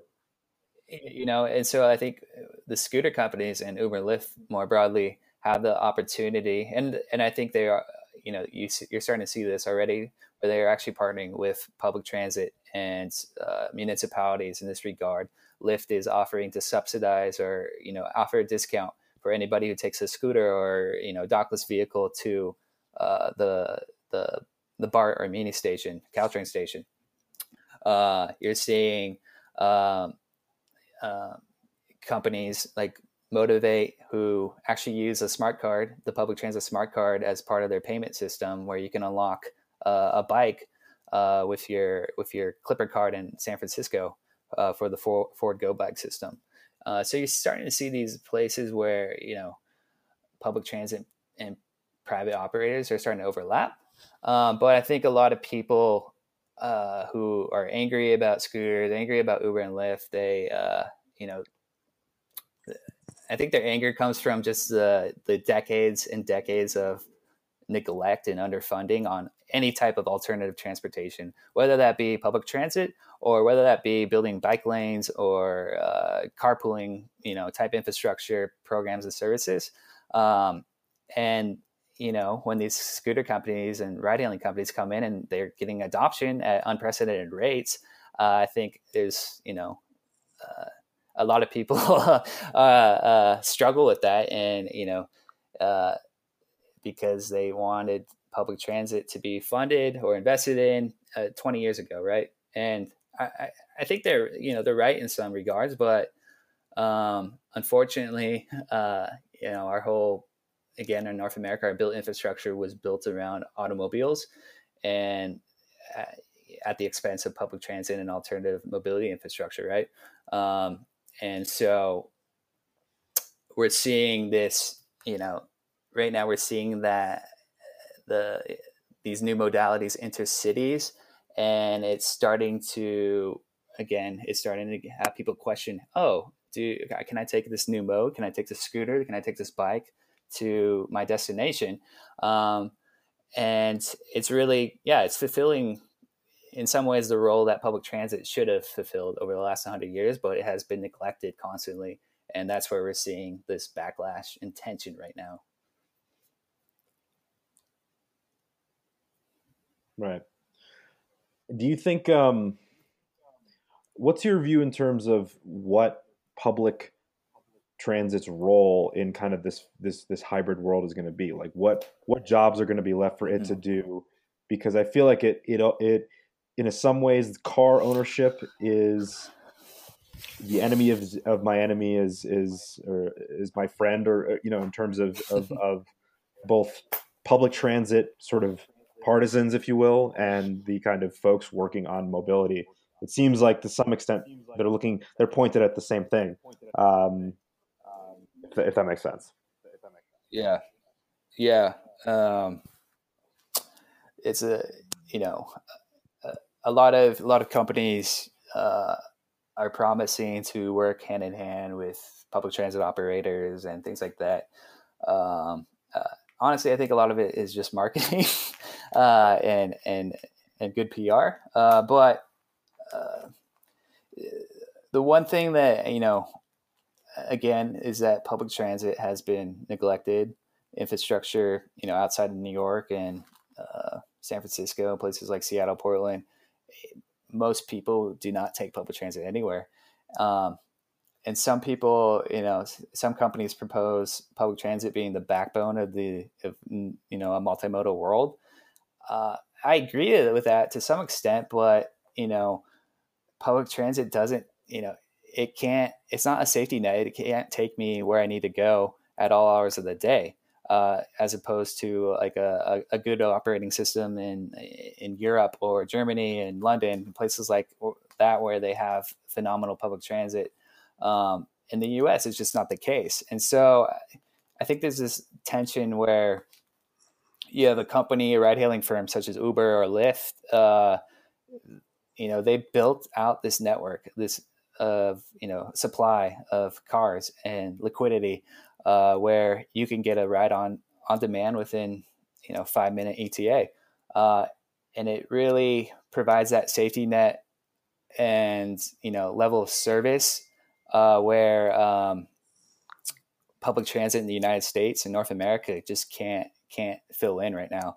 Um, and so I, I, think moving forward, we're, you know, the politicians and, and the public are going to have to realize that we're going to see more private public partnerships with ride hailing firms and who've built out these incredible networks with, you know, millions of users and millions of drivers and um, it, it's good yeah it's going to ruffle a lot of feathers but you know i, I think uh, unfortunately given the state of public transit in the us that operators agencies need to partner with these you know new mobility companies uh, to offer a robust service in a multimodal world. Um, and I, I, know a lot of people would disagree with that, but uh, I think that's uh, where things, you know, things are headed, given the state of, you know, context of where where we are in with our public transit infrastructure and funding. Um, and so, yeah, I, I, can point to lots of different pilots going on between these new modality providers and public transit, where things are working great, and uh, other pilots where, you know, it, has been other failure. Hmm. Yeah, I mean, but this this brings us to I think a place where you and I might disagree. I mean, uh, I think that it's particularly the scooters and the the stuff where the it's it's more it's less about building network effects as opposed to essentially scale and some logistics and kind of you know there's demand side economies of scale but that's not really like a marketplace so that to me feels like something that if there were the political will to fund that this mm-hmm. you know a municipality having offered you know fixed cost investment or whatever plus some variable costs in terms of uh, operating the service and whatever maybe some technology provider white labels a lot of the functionality um, of kind of the software side of things and they just kind of buy a bunch of these commodity things and and public transit mm-hmm. becomes micro mobility like wouldn't that wouldn't that be something that um, might it, might be more like if you can't beat them, join them type type uh, mentality from the from the public transit side of things. Yeah, yeah. Uh, I mean, that's a, definitely an interesting thought, and I, uh, given my background working with agencies, I, I, I struggle to see, you know, a future where, I, I guess, where you're suggesting where you buy, you know, a white label components and backend system where um, you know, say BART starts there. It, it, just correct me if I'm wrong, but you're saying, let's say an example, if BART in San Francisco started a service with scooters. Yeah, I mean, how uh, hard could it be? How hard could it be? I mean, it's it's. I, I, in a few years, when it's co- like everything evolves, right? So it's it's it becomes yes, commoditized. Yes. Not just the components, but the actual patterns, hardware, software, logistical that are established by these private companies at this point. I mean, why can't the the once those are essentially utility services uh, and all the kinks have been sort of worked out, uh, why can't the government just go in and be like, okay, well, this is like low. Oh, it becomes a public utility. Yeah, so it's and it doesn't even need to. I mean, like you could just sort of like yeah, just lay out. I mean, you just buy a bunch of scooters, and I guess what I'm saying is it's not like Uber where yeah, Uber is like a seriously complicated flywheel of you know different sort of people interacting with each other and and I don't know that a municipality would be qualified necessarily to take that on and operate that at this point. But the scooters, I mean, not it's no knock on the brilliance of it. It seems like a very Pareto efficient thing that doesn't seem it doesn't seem crazy hard or complicated. Like yeah. it's it's something that I can see the curve, the learning curve of the industry moving fairly quickly, and it's just like it's almost like a, such an obvious thing that it feels like we're we're headed to Utilityville in the next couple years. Yeah, yeah. I mean that that opens a whole new can of worms. But uh, I I would.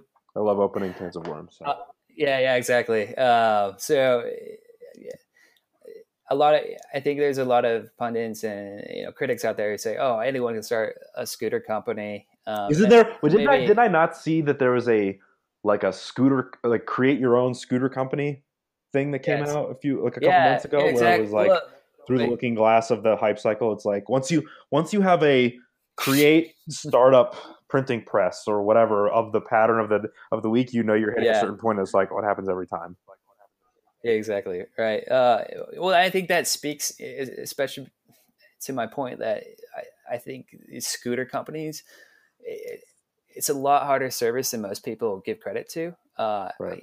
They're losing, uh, you know, they're essentially you're you're you have all these assets on your balance sheets, right?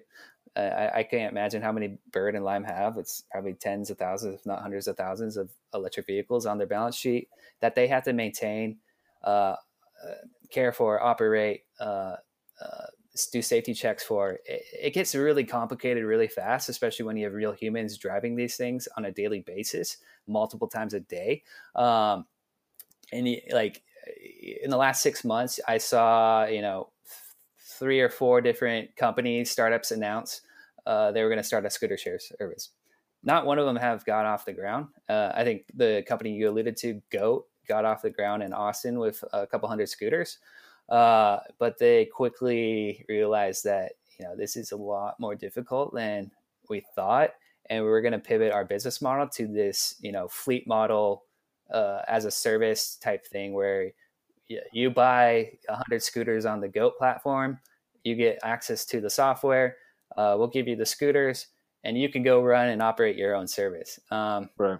and and so uh, again there's been there's probably six to ten different uh, companies startups in europe doing the same thing where they're like we're going to launch a scooter sharing service in brussels or in berlin uh, but it, I, I don't think the majority of these little companies, little startups, are actually going to get off the ground uh, because it is much harder than people give it credit to or credit for um, to run these these these. Essentially, they're free floating electric vehicle companies at the end of the day. And if we you know if we want to draw a parallel uh, to automobiles, there's free floating uh, uh, uh, automobile companies, car sharing services out there, and those are really, really, really tough to run um, uh, especially at, at, scale and density. Uh, you know, these vehicles cost six, six, seven, eight hundred dollars a month, and they get used a couple times a day. It's a pain to reposition, the fuel to maintain, especially because none of these automobiles are even, uh, you know, are spec for sharing. They're not made to be used 15, 20% of uh, in a 24 hour period. Um, and so again, I, I, I, think these operations services like what Bird and Lime are providing are, are, actually really, really difficult. Um, and a lot of operators are having trouble and they're, uh, you know, they're trying to get ahead right now. And it, if anyone wants to check out, you could go on the Bird Charger Forum on, on Facebook uh, just to see all, all, you know, the operational complexities and challenges these, these, these giant companies or these companies are facing on a daily basis. Can you talk a bit about the sort of burgeoning I guess you'd call it a sharing economy role of scooter mm. charger, mm. and is that just sort of a kind of quirky thing, or should I read more into that uh, as a as a trend? It's sort of ancillary to this, or, I, or, or attached to it. Yeah, yeah. Uh, it, uh, I mean, to be honest, it's it, I, I, find it really fascinating uh, in a couple of, uh, in a couple aspects of it is that um, it's it's a it's a it's a gig economy job, a contracting type 1099 job that is attractive to a lot of people who wouldn't drive uh, for Uber, for Lyft, or for Postmates, Grubhub, places like that. Right. Uh, I, th- I, think that's an interesting point uh, because it, it's really low maintenance. You don't have to interact with people. You can grab free scooters and you pay for your transportation uh, for that for the week if you charge them overnight. Um, and so it, it's a low time commitment. It's pretty easy especially if you live next to these these nests where you put out the scooters in the morning. Um, and then secondly, uh, it, eh, the companies themselves, like Bird and Lime, it, it, they don't seem to have a problem with acquiring chargers. Like it's they're not paying, you know, hundreds of dollars to acquire a new charger to the platform, as opposed to a Postmates or a Grubhub or uh, a Lyft is paying. Mm-hmm. Uh, and I find that really, really interesting uh, uh in several, you know, because, uh, you know, Uber and Lyft, everyone was saying how uh, scooter companies, e-bike companies can use their network of chargers or sorry, drivers, uh, leverage that channel and convert them to, you know, scooter chargers, scooter operations, maintenance people. but really, in reality, Bird and Lime are, you know, don't seem to have a problem with acquiring these these chargers and these mechanics uh, in the in their new markets. Um, so I, I, I, would love to hear your thoughts on that because it, right now it, it seems like uh, uh, people are asking Bird and Lime for, hey, give me more chargers, give me more chargers. I want to charge more.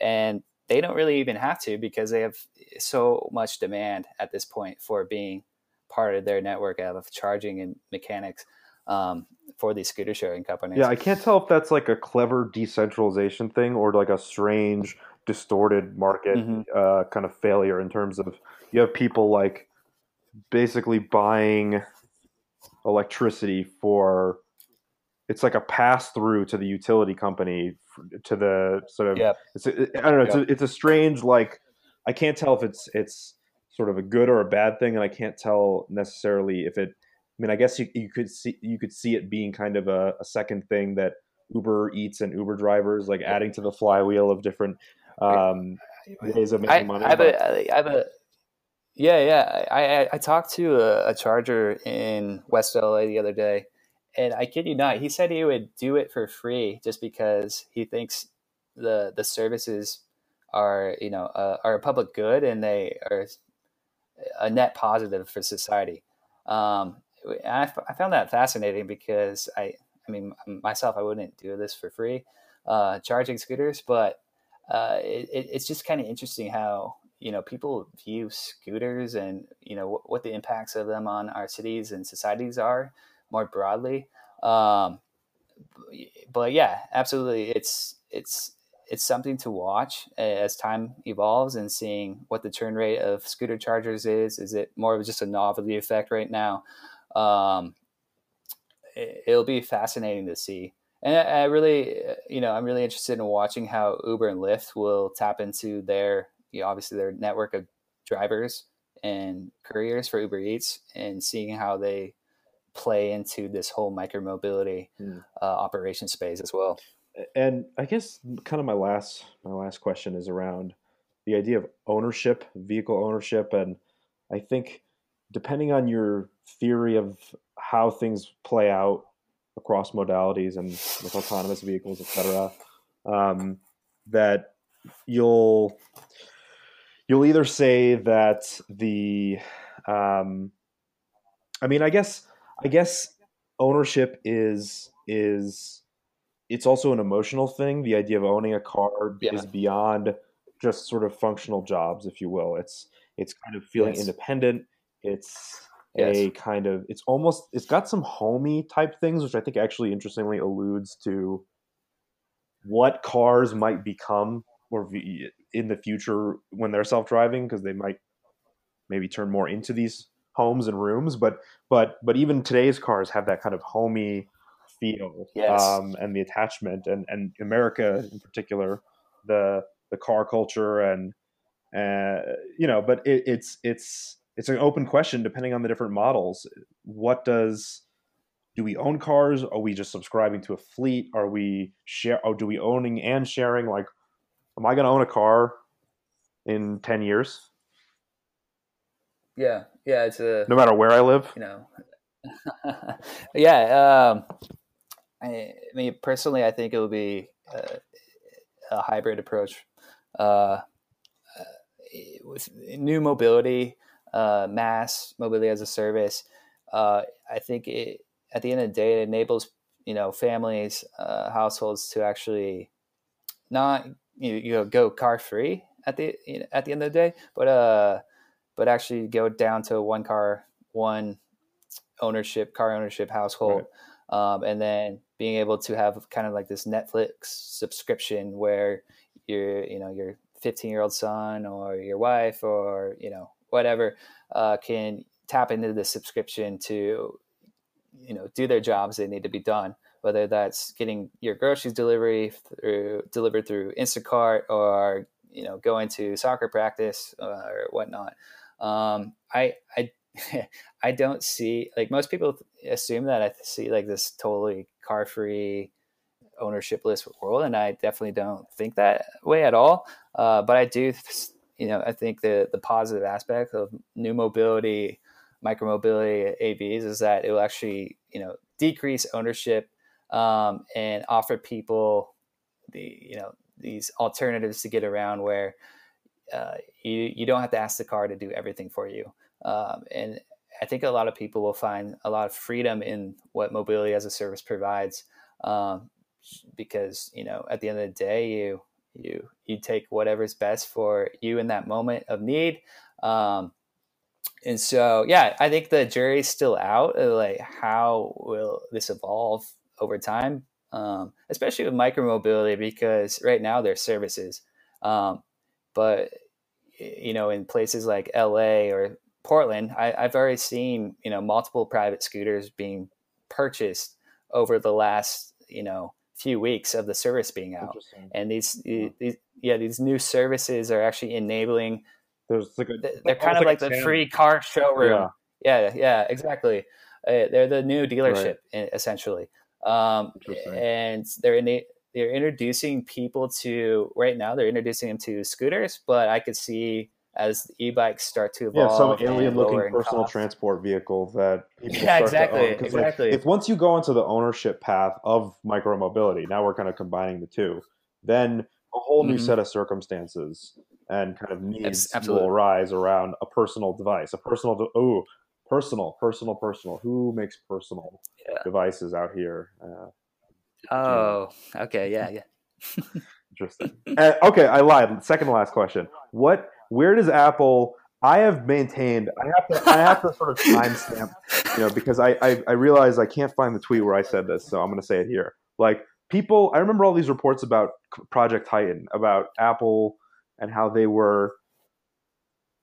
What do I say? How do I say? They, they were toning down. They were they were pivoting. They were focusing on kind of car kit, glorified car kit. Uh, like Project Titan was being moved, and the entire time I'm like, that's totally utterly not true and that's not going to be where this ends up. Like if you think that apple is making some kind of ancillary bet on this the the r&d expenses beg to differ and the kind of the hearsay and and, and recent reporting now. So where do you, i mean do you do you do you pay attention to that? Do you think about apple? I mean there's a whole bunch of other kind of considerations around the computing ecosystem and content and how apple may approach that but do you do you think about apple as apple are they going to be kind of to have that last mover advantage, or is this going to be like an epic failure of thousands and thousands of people, you know, all this money and time spent?